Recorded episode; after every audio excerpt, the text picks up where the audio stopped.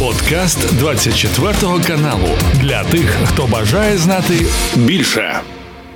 Привіт вам, люди з двома серцями з жовтими з блакитним. Катерина Соляр тут радник глави ВСУ президента Михайло Подоляк також поруч зі мною. Традиційно кажу слава Україні. Героям слава і вітаю. І смертним клятим ворогам нашим. Але знаєте, традиційно я починаю з клятих ворогів наших, а сьогодні почну з того, що я не люблю починати, або з того, з кого я не люблю починати. Ми якось з вами в розмовах не зачіпаємо даного персонажа, але все ж таки мені здається, що він зараз. Красивеньку тему нашого нашої розмови і опише. Я кого маю на увазі? Я маю на увазі Олексія Арістовича, який виклав пост про те, як пройшла лінія Путіна. Значить, Путін дає прес-конференцію на жовто-синім фоні. Ну, це щось таки означає, ви розумієте? А ще вони сиділи в синіх піджаках в залі, і в них були жовті ленточки на шиї. Це теж певно про щось говорить, тому що воно було жовто-блакитне. Если бы Зеленский выступил на бело-сине-красном фоне, его бы уже сожгли, говорит Алексей Арестович. Путин называет нас братьями и единым народом. Ну, слава тебе, Господи, два рока, я думаю, братья мы друг другу или нет? Наконец-то мы братья, оказывается, друг другу. А мы их, собственно, називаємо на екрані у Путіна неудобні вопроси від росіян. Щоправда, вони в нього на екрані, отам десь за спиною. Він їх, звісно ж, не бачить і не озвучує, але вони таки є, правда. А ми все більше погружаємося і не смотрим наверх. А, Ну що ж, давайте подивимося, що там на горі, о, і відповідно спробуємо відповісти на ці неудобні вопроси. Це не неудобні вопроси, це різні реальності. Ми з вами знаходимося в реалістичному світі. І безумовно, ну якби говорити про те, що Путін говорить про два братських народи, і при тому практично одночасно з цим летить балістика, в тому числі у Київ, летить балістика, в тому числі в Староконстантинівку, да і вбиває конкретних братів. Ну я зараз сарказмом це говорю. Це нонсенс, тому що треба не оцінювати якісь абсолютно е, речі, які не мають відношення до реальності. Мається на увазі жовто-блакитний фон. Да? Ну тобто, ти можеш бути вбивцею в жовто-блакитному е, е, в жовто-блакитних одежах, да, і при цьому вирізати масово людей. Є два паралельних процеси. Перший це конкретна війна на території України. Війна почалася абсолютно і виключно з ініціативи Російської Федерації. Вона не є спровокованою, вона не має ніяких там мотивацій і так далі. І тому подібне. Єдина мотивація, з якою Російська Федерація прийшла на територію України в 14-му, ну і повномасштабно зайшла в 22-му, Це ненавість, це бажання масово нас знищити вбивати. Тут немає ніяких там демілітаризації, денацифікації російських мов. Все це технологічні елементи, які до реальної справи відношення не мають. І є друга складова. Це спроба зайняти якусь дивну політичну позицію, і це стосується не тільки пана Арестовича, а багатьох інших людей. Я маю на увазі не тільки в Україні, а в е, цілому в світі, які е, ну вважають, що вони трошки інакше на все дивляться. Дивіться, є сигнальчик он в сигнальчике, да, вот он нас назвал братьями. Он сидит э, в желтых костюмах и в э, э, блакитних блакитних э, підгузках. Да? Ну, ну, ну це ж нонсенс. Все це не має ніякого значення. Я б хотів би, щоб ми з вами не витрачали час на те, що не впливає на ті процеси, які і, і на тих людей, які не впливають на відповідні процеси. Немає значення про що говорять ці люди, тому що процеси зовсім інші. Є війна, і війна приведе до певних наслідків або руйнівних, або в принципі дозволить світу ще на там декілька десятиріч мати сталий розвиток. От ми з вами по цю сторону барикади, да, тобто ми хочемо, щоб світ мав майбутнє.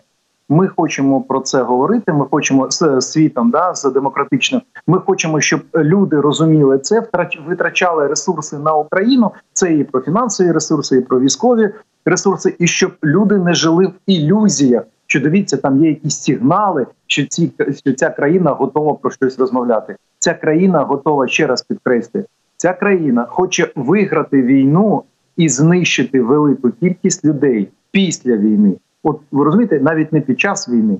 Я хочу, щоб ви усвідомили цю фразу: знищити після війни протягом п'яти років мільйон, наприклад, українців. Ви готові з ними обговорювати цю перспективу? Тут все залежить, е, знаєте, пане Михайле, від того е, кінжали, наприклад, сьогодні під час прямої лінії Путіна були в жовто-блакитних тонах чи ні? Ну від цього певно все залежить. Чи 13-го числа, коли летіли на Київщину е, за балістичною траєкторією 10 ракет, вони були в жовто-блакитний пофарбований чи ні? Можливо, не треба було ні. їх збивати. Можливо, там були листівочки, де вони зізнавалися нам в коханні і казали про те, що вони нам братні народ і дуже сильно нас люблять і готові нам не знаю там дарувати різні блага? Вони були в біло-червоно-синьому забарвленні. Угу. В класичному, навіть на них було написано Ми за руський мір. І вони тільки таким чином цей руський мір можуть кудись просувати, вбиваючи максимальну кількість людей, які не хочуть мати жодного стосунку до руського міра. Ми з ними не домовимося. Я от тут от сьогодні дуже добре було, що ця була пряма лінія. Безумовно, там не було нічого нового сказано, тому що Путін не може нічого говорити. В нього немає інших е, мотивацій. Того навіщо він розпочав цю велику масштабну війну, окрім одного, він ще раз продемонстрував світ ненависть до України. Він продемонстрував світу, що він буде воювати. Поки не знищить велику країну, а потім піде в інші країни, тому що це спроба його скомпенсувати ненависть до інших людей. Тут немає ніяких інших мотивацій, і тому домовитись. Оці всі ілюзії можемо домовитись. Вони мають там якісь е, сигнали, нам надають і так далі. Це все абсолютно маячня. Є або або є чорне-біле, і це було рік тому, і на початку повномасштабного вторгнення, в 2014 році. І це є сьогодні, попри всі депресивні настрої, попри всі спроби сказати: ну ви ж бачите, ми маємо реалістично оцінити свої ресурси. Так давайте реалістично оцінимо свої ресурси. Ну це ж ресурси, які, по-перше, сьогодні повністю стримали агресію Російської Федерації. Вони не просуваються нікуди. Вони за рік активних бойових дій не зайняли жодного населеного пункту в Україні, не просунулись на якісь там суттєві відстані по лінії фронту. Так, вони знищили велику кількість населених пунктів. Ну це ж русський мір. Якщо не кудись зайдуть, то знищу як мінімум, чи від мародерів і так далі. Але вони залишились там, де й були, і рік вже вони там стоять. Це попри всі ті заяви, які знову ж таки Путін періодично робить, що вони знищили вже в 10-те чи там в 20-те українську армію, що вони знищили всі наші бронесили, знищили всі системи ПРО і так далі. А вони продовжують монотонно вбивати тільки цивільне населення. Ну і по лінії фронту безумовно пробують, хоча б десь щось прорвати. І Україна їх стримала. Це перше. Друга складова дуже важлива. Коли ми говоримо про сталий світ, про майбутнє, яке має бути правильним, да, де ви можете ну, говорити про те, що хочете говорити, мати свободу дії, свободу слова. От скажіть, будь ласка, інвестиції в Україну, яка це все захищає не заради пафосу, вони великі? Ну тобто, це ну, це такі шалені суми, шалені кошти, які ти вкладаєш в країну, яка воює в масштабній війні, заради того, щоб ти міг собі сьогодні відчувати такі самі почуття мати да, свободи. Там, наприклад, у європейській країні, в тій чи іншій, як це було вчора, позавчора, і як це буде завтра. Це великі інвестиції за спокій і за гарантоване майбутнє в правилах певних. Ні. Але чи можна це майбутнє побудувати, домовляючись з Путіним? Ні. Чому? Тому що він з вами не буде домовлятись. Він сьогодні відверто ще раз сказав: Я буду вас вбивати. Ви можете тільки погодитись з тим, що я маю на це право. Перше, по-друге, ви можете скласти зброю і встати на коліна і добровільно це зробити, щоб я знищив поступово насолоджуючись цим. І третє, ви можете воювати, захищаючи себе, але тоді я буду з вами все рівно воювати, поки ви мене не знищите. Ось він сьогодні це прямо сказав. І тому не треба шукати якихось там знаків, сигналів і так далі. Росія не домовиться ні з ким. На жаль, не всі, наприклад, міжнародний олімпійський комітет це ще досі не почув. Ну, коли йому відверто говорять, ми залємо кров'ю ваші там, я не знаю, е, бігові е, дорожки, да, чи треки і так далі. А вони говорять: ні, ні, ні, ви ж не зальєте. Так, ви ні, ні. Давайте оці люди, які там е, вбивали українців. Давайте вони ну, будуть тут змагатись, тому що а можна ми з українцями поставимо, щоб вони змагались? Ну це ж буде символічно. Символічно, коли вбивця змагається з е, родичами жертви, тих, кого він вбив. Це ж круто. Це ж ми вирішимо питання війни і миру. Ми ж знайшли відповіді. Ми ж ми міжнародний олімпійський комітет. От якщо їм це не зрозуміло, це одна справа. Але якщо ми будемо е, апелювати до людей, які в принципі, маючи громадянство України, говорять, що Україна себе поводить якось не так, захищаючи своє право жити, ну це нонсенс. Немає сенсу про це говорити. А знаєте чому?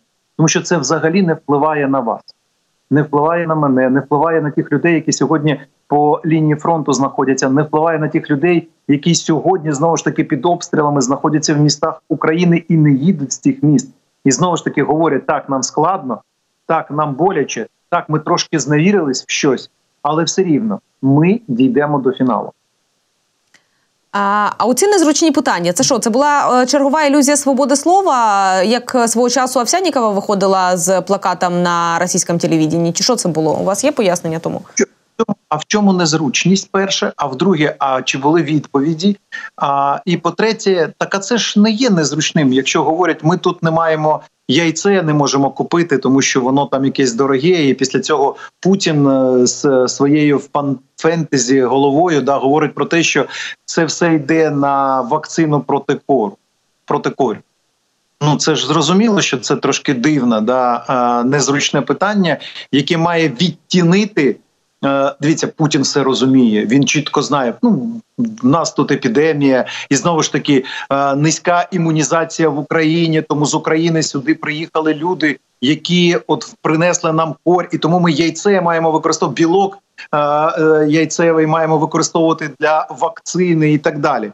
Маячня повна. Але в чому незручність? Вона показує, що ця людина глобальна, вона розуміється на таких істинах, да щодо вакцинації, наприклад, імунізації. Тільки чомусь не було сказано про те, що ми ж там розказували вам дуже довго про біолабораторії, масштабну мережу біолабораторій, що Україна вкладається в біологічну зброю і так далі.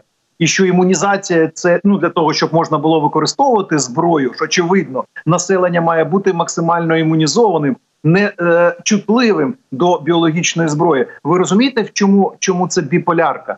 Чому Путін може од, одночасно в одному реченні сказати взаємовиключні речі? Тому що він є в іншому е, психічному статусі. І тому немає сенсу говорити про те, що були якісь незручні питання, були якісь можливі відповіді, абсолютно які б сказали, що так, Путін щось розуміє в цьому світі і так далі. Ні, це все фікція. Все дуже просто. Всі ці питання не мають жодного сенсу, як і пряма лінія не має жодного сенсу, тому що в Росії немає конкурентної політики і немає конкурентної політичної дискусії. Тому що ключове питання, яке було б, а точно ми хотіли зайти в іншу країну, знищити там своїх 300 тисяч, 315, як говорить, наприклад, е, розвідка Сполучених Штатів, чи як ми вважаємо більше 500 тисяч людей це 87% армії вторгнення Російської Федерації. Ми точно хотіли е, витратити таку кількість людей, щоб ви мали можливість тут розказати нам про імунізацію чи не імунізацію України. Ви розумієте, яка була б дискусія? Зовсім інша, і оце були б складні питання. Чи ці питання, які були а точно нам треба було відмовитись від ефективної монополії на сировинному ринку Європейського союзу від надприбутків, які ми там отримували, для того, щоб сьогодні шукати, куди з демпінгом віддати газ чи нафту? Так, вони знайшли куди віддати газ і нафту з демпінгом, але між тим це були б інші питання. А ми точно були зацікавлені в тому, щоб стати вигнанцями, щоб мати закриті кордони, щоб знову ж таки повернути залізний занавес, щоб нас всі зневажали. Ну тобто репутаційно, історично, ви ж розумієте, як буде виглядати Російська Федерація, попри всі там намагання російської пропаганди сьогодні сказати, що з ними там хтось хоче розмовляти, що на них там дивляться якось. Ви ж бачите, яке ставлення для до росіян в будь-якій європейській країні?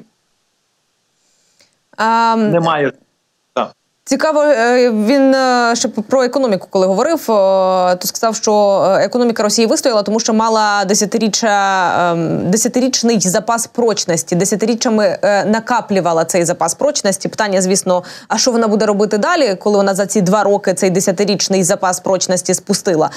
Але звісно, на це питання він вже не відповів. А тут дуже важливо: по-перше, немає ніякого запасу прочності, да тому що це країна це країна крадій. Да? Вони вкрали технології і мали величезний обсяг е, сировинного ресурсу, який продавали, отримували гроші, знову ж таки корумпували, крали і так далі, і тому подібне. От якщо вони будуть ізольованими, це буде такий е, неорадянський союз примітивного кшалту. І все рівень життя я розумію, що ви можете не пам'ятати рівень життя в радянському союзі, але це був нікчемний рівень життя. Нічого не було з точки зору спози, споживчих потреб, і все. І це була край відстала країна. Так само буде з Російською Федерацією. Але я про інше.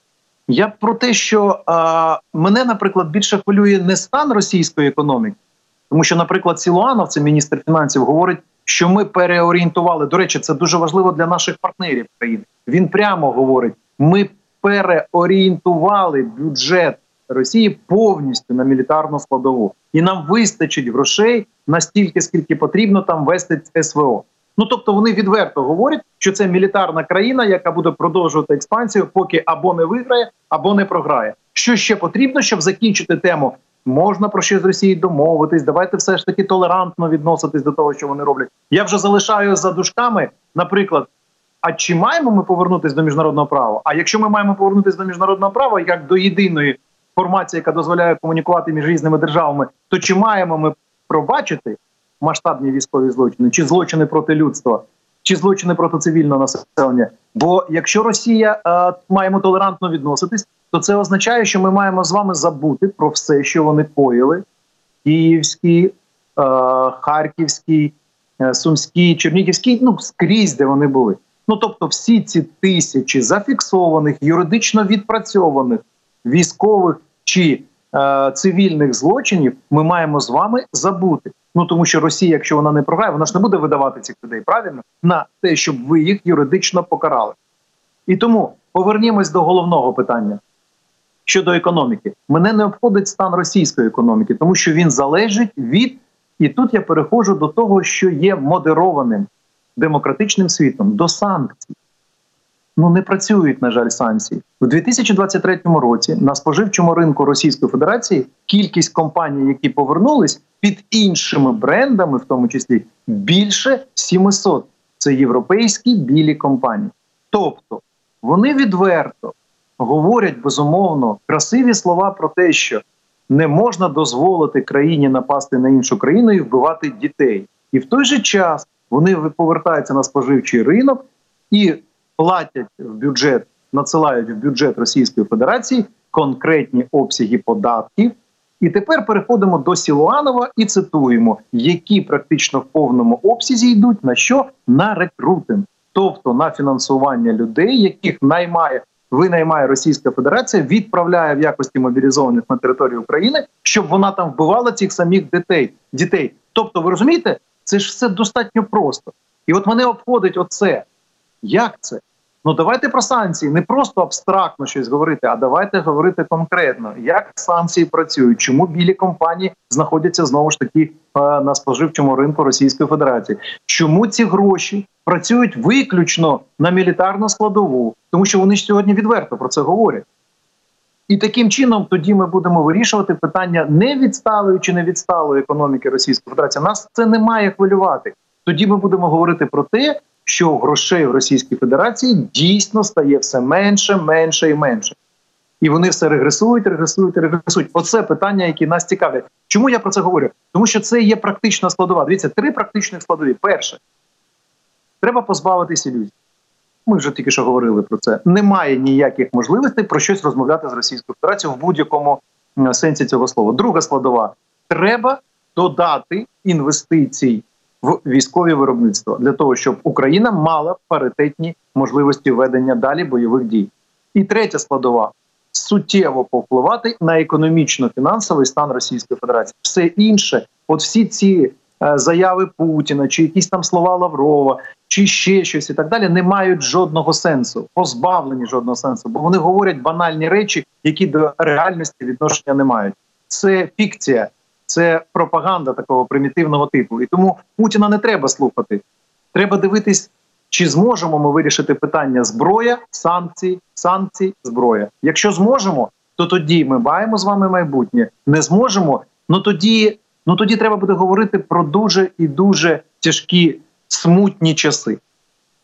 Давайте про те, чи зможемо чи не зможемо. В Білому домі наголосили, що республіканці пішли на канікули, але залишили важливу роботу. Спікер Палати представників Майк Джонсон не підтримав пропозицію лідера демократів у сенаті Чака Шумера щодо продовження на тиждень е, роботи обох палат Конгресу США для ухвалення додаткового фінансування для України перед Різдвом. В адміністрації Джо Байдена таке рішення не вітають. І про це на брифінгу заявила речниця Білого Дому Карін Жан П'єр. Питання. Як будуть далі розвиватися? А я думаю, ви будете зараз цитувати е, брифінг Білого Дому. Е, питання практично і відсутнє, і присутнє одразу. Присутнє, тому що все ж таки трошки дивно виглядає, який вплив має внутрішня політична дискусія на дійсно важливе питання глобального лідерства. Для мене це трошки загадково. Чому тому, що в принципі ж зрозуміло, да, і мені здається, що в політичних елітах Сполучених Штатів це дуже чітко розуміють, що а, ціна 61 мільярд доларів. Я беру зараз відповідно конкретну допомогу Україні, тому що є там ще ізраїльський пакет, є ще тайванський пакет і так далі. Але 61 мільярд доларів за те, щоб ви прибрали з глобальної політичної шахівниці Російської Федерації ключового донора нестабільності. Ну це ну це не сума, це кишенькові гроші. Вибачте мене за, за такий ну сарказм. Але 61 мільярд. Ви розумієте абсурдність того? Це коштує, коштує репутації країни глобального лідерства. Ну я не зовсім розумію.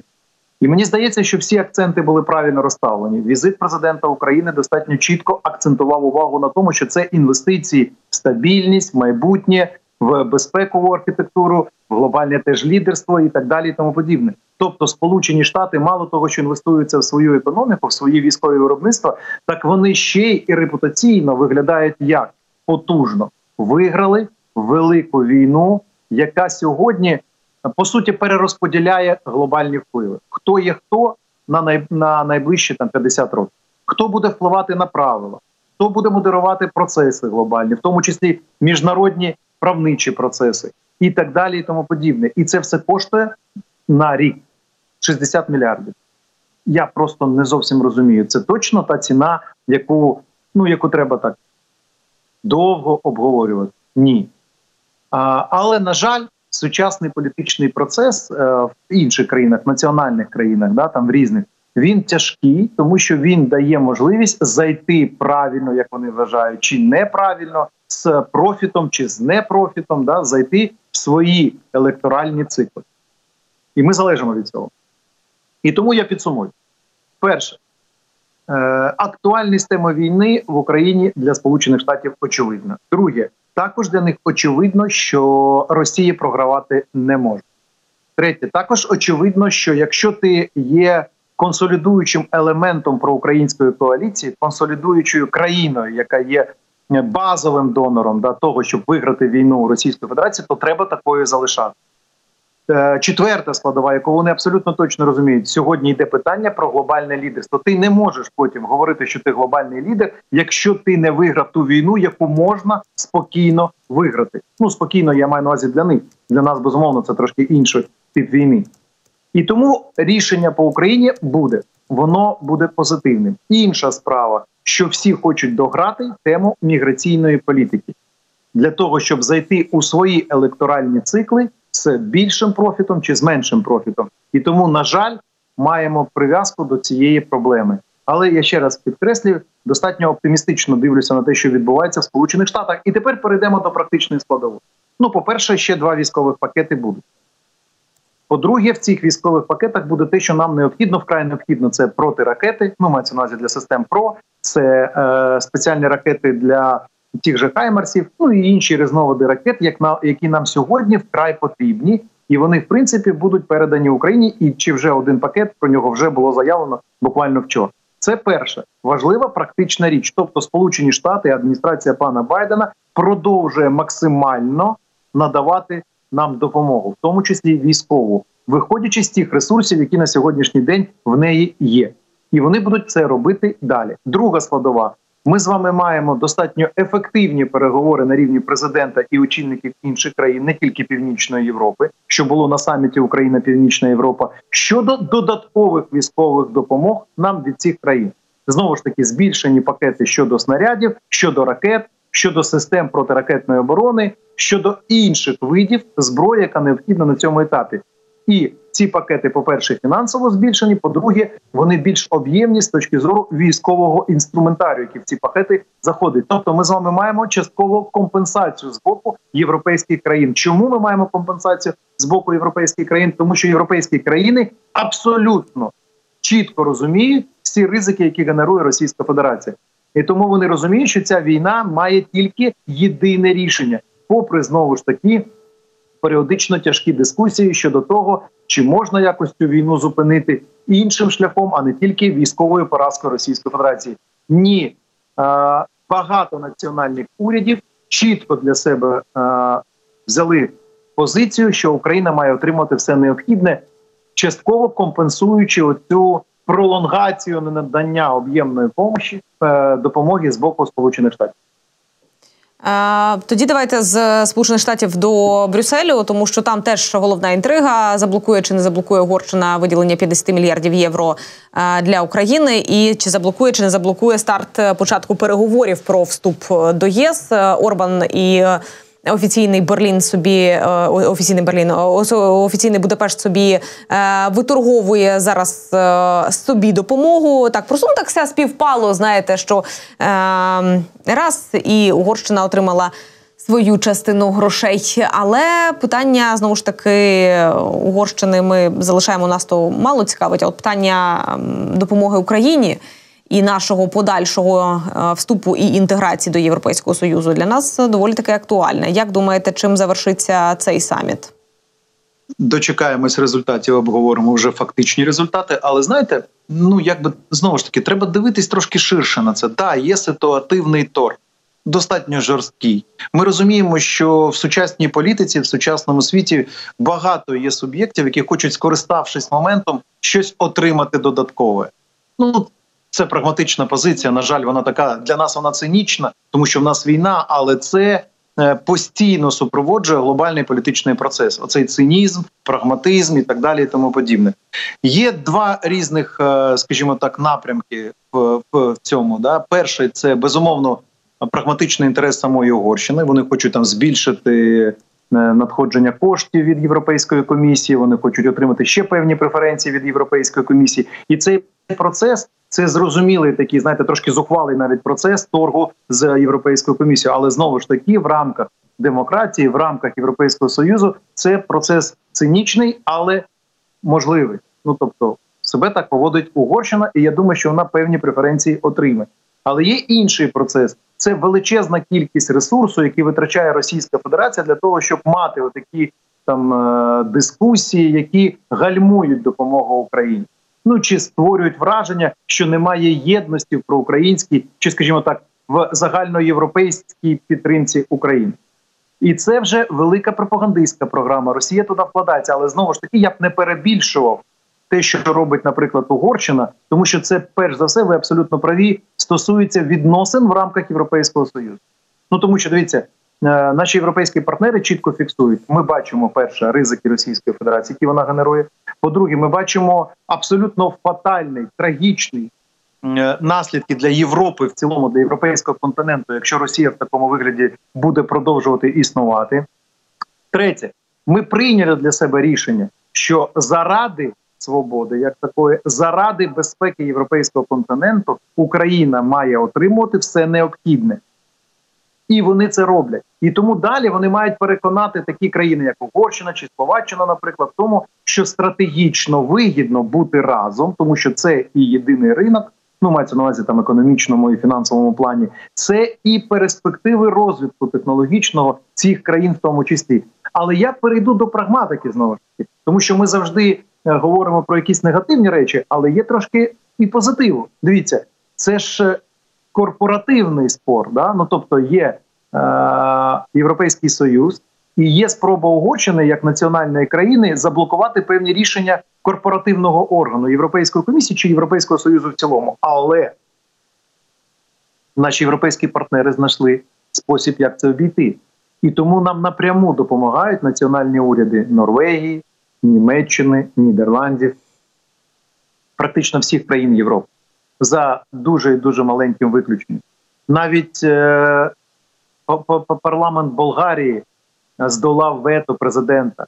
Ну, з точки зору на постачання тієї чи іншої техніки України. Тому дивіться, в Європі в демократичному середовищі йдуть різні дискусії. Хтось хоче скористатися цим моментом, але є абсолютно більшість політич... представників політичних еліт, які свідомі про необхідність допомоги Україні, і вони роблять для цього все.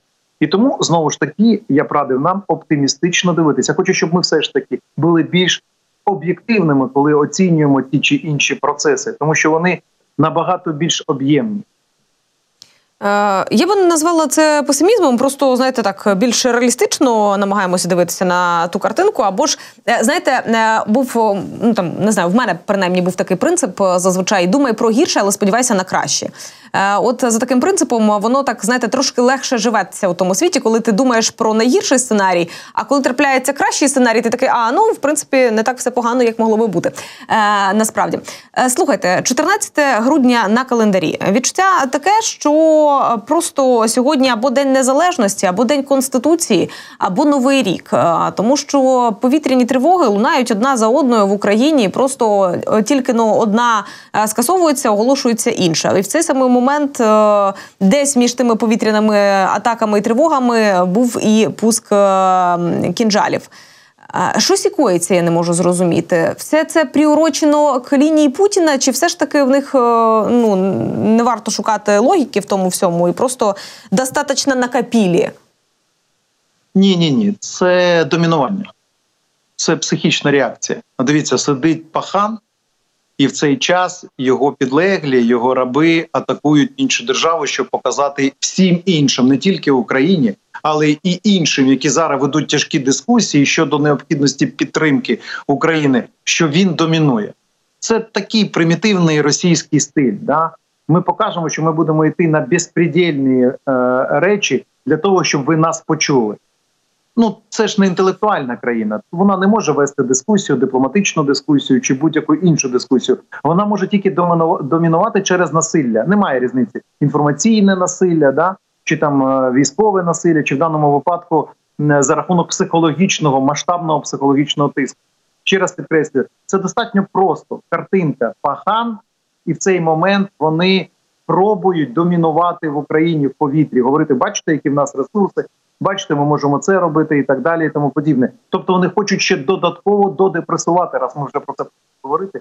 Додатково додепресувати навіть не нас з вами, а саме наших партнерів щоб вони сказали: ну дивіться, от ми там постачаємо, але все все одно в них є ще ресурси, в них є накопичені можливості, балістичні ракети, крилаті ракети, ті ж надзвукові ракети і так далі, і тому подібне. Тому це все достатньо банально і передбачувано.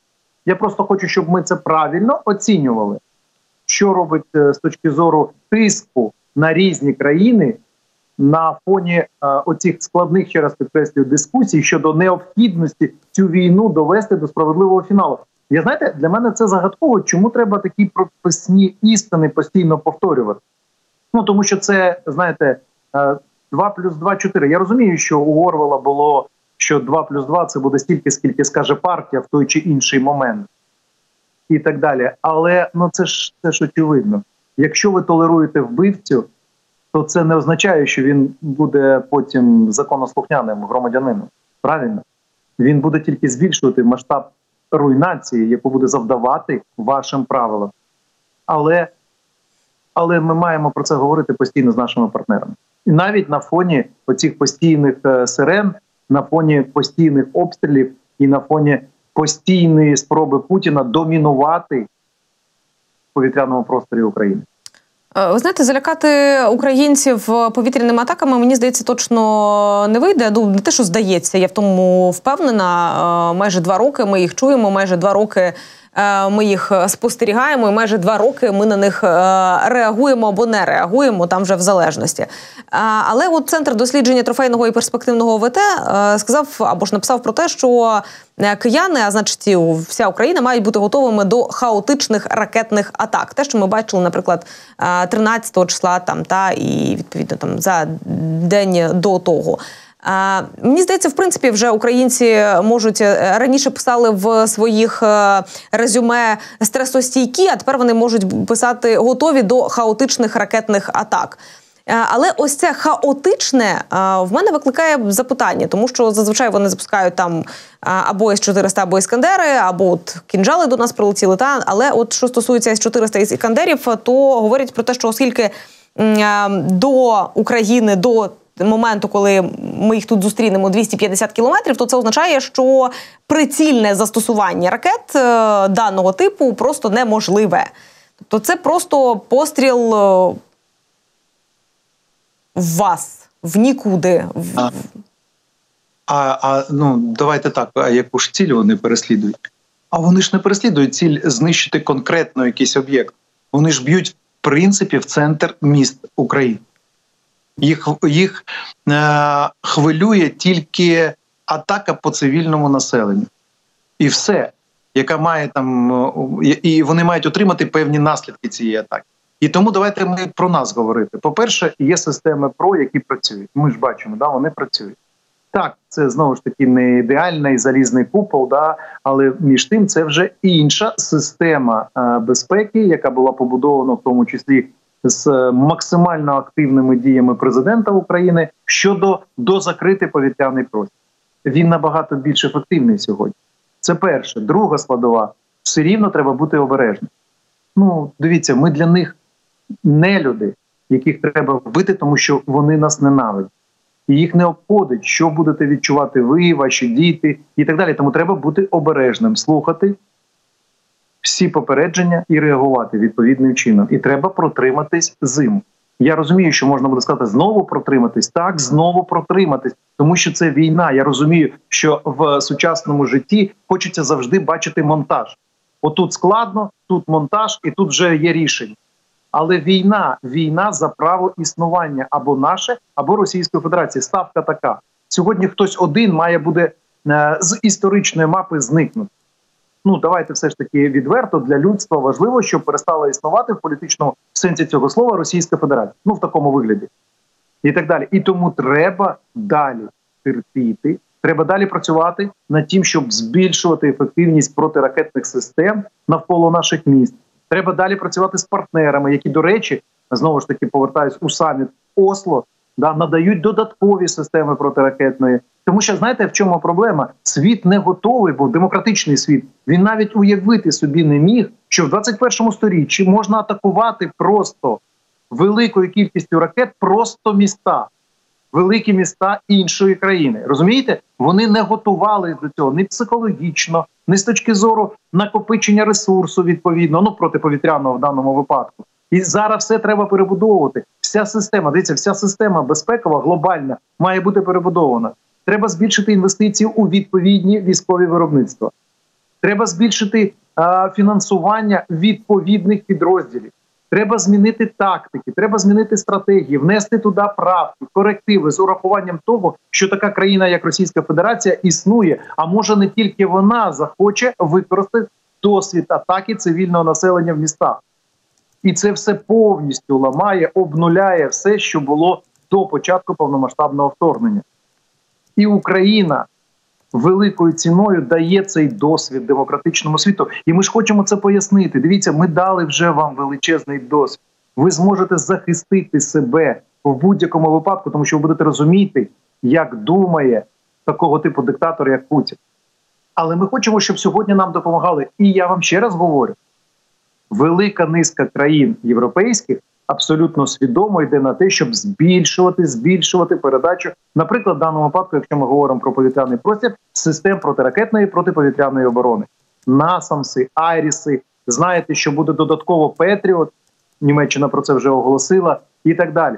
І будемо пробувати більш ефективно, набагато більш ефективно в цьому році захищати критичну інфраструктуру, захищати центри міст і так далі. Але ще раз підкреслю, в жодній стратегії сучасній війни ніхто не міг собі уявити, що в центрі Європи, ну чи в східній Європи, давайте так, будуть атакувати одночасно десятки великих міст, де живуть мільйони е, громадян, цивільних громадян своєї країни. А ще одні там, ну звісно, е, числа озвучив е, Путін чергові. Не хотів дуже, звісно, але озвучив про знищені 700 танків і 2000 е, бронемашин, які він знищив вже на території України, сам самостійно, звісно ж, от своїми руками. А, Але в нього ще спитали про лівий берег Херсона. Я пропоную нам зараз заслухати цю відповідь.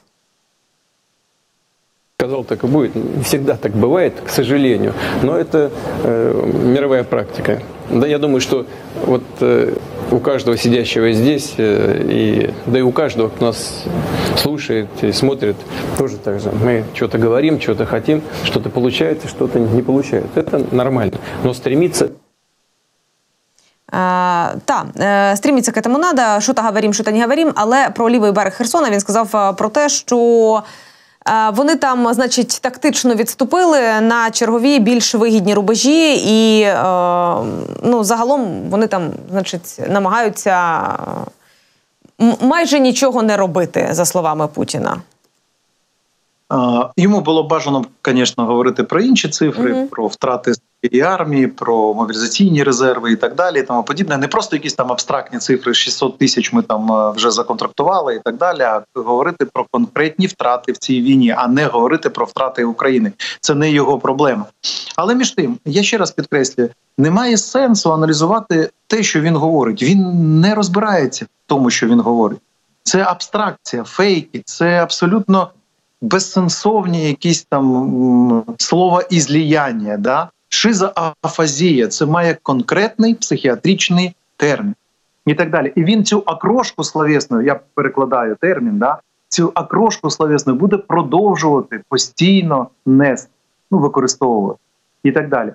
Для нас з вами важливо інше. Для нас з вами важливо зафіксувати наступні речі. По-перше, я ще раз підкреслюю, Російська Федерація знаходиться там, де і рік тому. Вона нікуди не просунулася. Друга, Російська Федерація репутаційно з точки зору, наприклад, того, що відбувається в акваторії Чорного моря, на півдні е, е, України, ну в Херсонській області, принаймні, на території півострова Крим, знаходиться в зовсім іншому стані ніж рік тому, абсолютно в іншому. Е, третє, Російська Федерація сьогодні змушена. Так, це проблема для нас, але змушена практично повністю відмовлятись від е, тих чи інших соціальних програм і все відправляти на рекрутинг, да? тобто шукати, де можна знайти ще бідноти, яку можна відправити, щоб вона вирізала українців. Ну тобто вони істерично це роблять. А Російська Федерація сьогодні, з точки зору військового виробництва, знаходиться в тому стані, що вона на колінах вимолює у північної Кореї ще додатково 100, 200, 300 тисяч снарядів. Так, це багато. Так, було бажано, щоб ми в рамках своєї снарядної коаліції мали більш швидкий графік постачання 155-го калібру для нас, але це інші питання до нас, до логістики, до фінансування цих програм, до виробничих можливостей в європейських країнах і так далі. Але я ще раз підкреслюю, Російська Федерація знаходиться зовсім в іншому стані з точки зору того, що відбувається, і хіхікаюча людина, яка розказує про це все, вона через рік буде говорити: ну ми втратили з вами мільйон людей. Ну це що? Це багато. Для нас це багато. Для 140 мільйонної країни. Ну, візьмемо мігрантів ще, заборонимо аборти. Російська православна церква е, буде забороняти там щось робити чи вчиняти, і буде відправляти всіх на лінію фронту і так далі. Говорити, що це індульгенція. Ти можеш там привізати когось е, в Саратовській області, потім індульгенція від РПЦ, і потім ти їдеш на війну.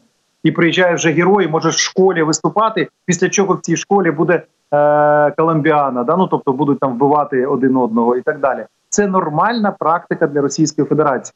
Вона такою буде. Росія йде поступово туди, де й має знаходитись на дні сучасної цивілізації.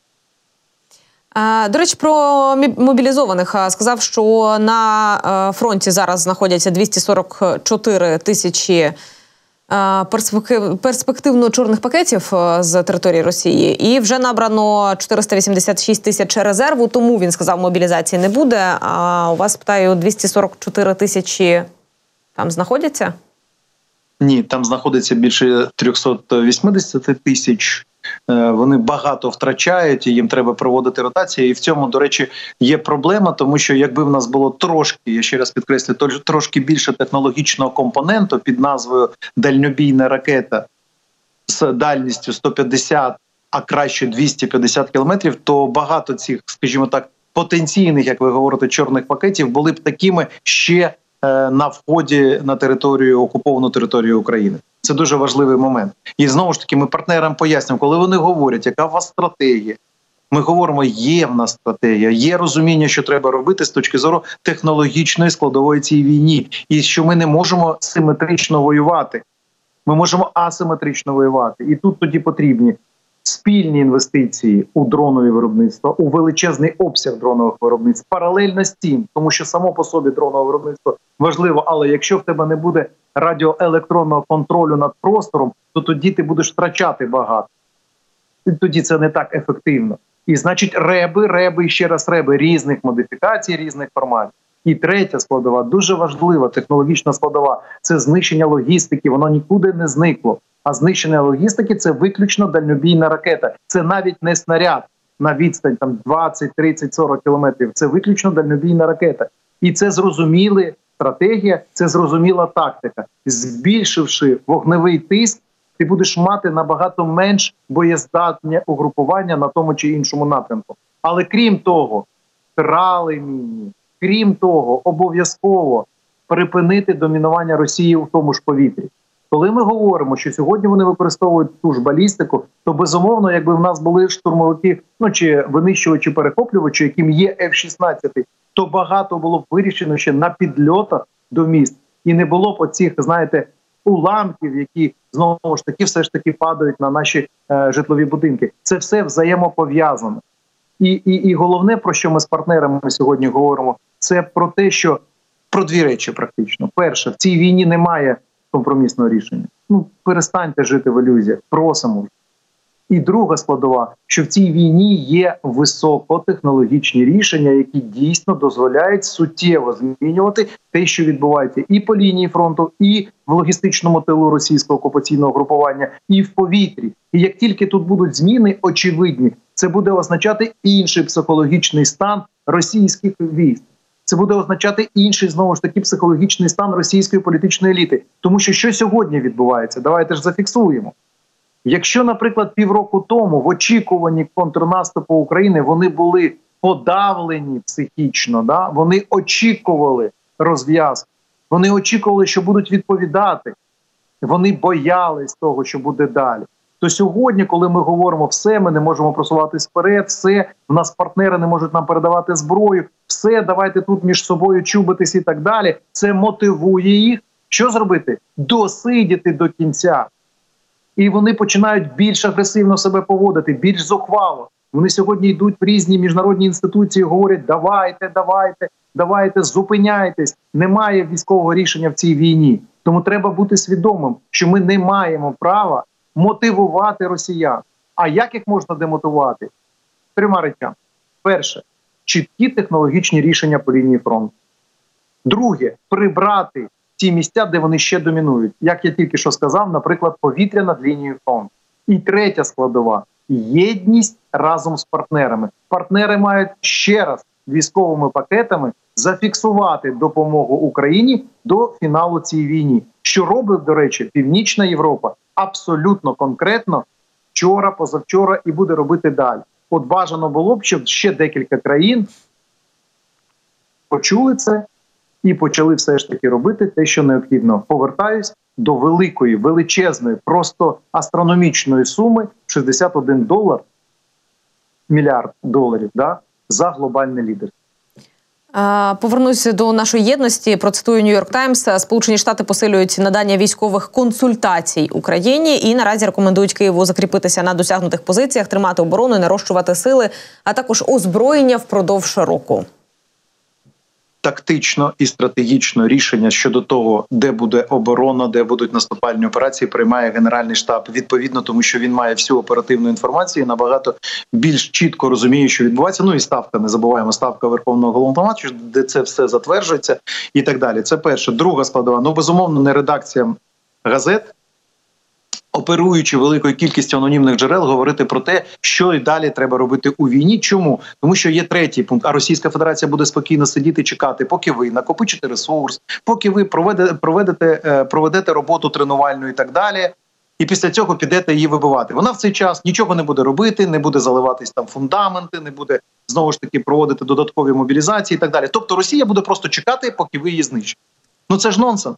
Що буде робити Росія в цей час? Так само вона вже перевела рельси е, економіку на мілітарні рельси. Вона вже перевела бюджет на мілітарну складову. Вона вже шукає можливості десь там не тільки в Ірані знайти додаткові військові спроможності. Вона вже проводить часткові е, мобілізації і рекрутинг, і так далі. Що вона буде робити? Вона буде робити помилку е, е, роботу над помилками, апгрейдити своє військове виробництво, накопичувати ресурс і атакувати нас. Ну в чому сенс? В чому сенс поради? Сидіть і чекайте. Пане Михайле, спитаю наостанок про Київстар, тому що. Коли ми з колегами обговорювали можливі варіанти того, як розпочнеться повномасштабне вторгнення, і розробляли різні варіанти, е, як буде працювати, зокрема, наш канал, ми говорили про те, що скоріш за все війна розпочнеться з вимкнення мобільного зв'язку. Тобто вони будуть робити все можливе для того, щоб е, заглушити мобільний зв'язок, щоб ми не мали можливості один з одним говорити. Майже два роки повномасштабного вторгнення, і тут от така от е, хакерська атака на Київстар. Звісно, питання, чому саме зараз але тим не менше. Ем, чому вирішили ще і таким чином е, впливати на українців? Що хотіли, чого намагалися досягнути? Єдина мета деморалізація, максимальна деморалізація. Показати, що ми маємо будь-які можливості, щоб зайти до вас додому і впливати на вас. Оце єдина мета. Це перше. Друга складова. Ну ми ж з вами спілкуємось. Ну будуть рішення, які дозволять в нас я просто не знаю, не хочу говорити слово, да, а крутезні. Давайте таке просте слово. Крутезні є спіци. Вони все будуть відновлювати, вони будуть чинити спротив на будь-якому напрямку і так далі, і тому подібне. І ми будемо продовжувати спілкуватися. І у нас буде все модеруватись так, як потрібно. Будуть знаходити інші можливості для модерації тих чи інших процесів, які потрібні для того, щоб забезпечити оборону країни. Це друга складова, і якраз таки ми сьогодні це бачимо.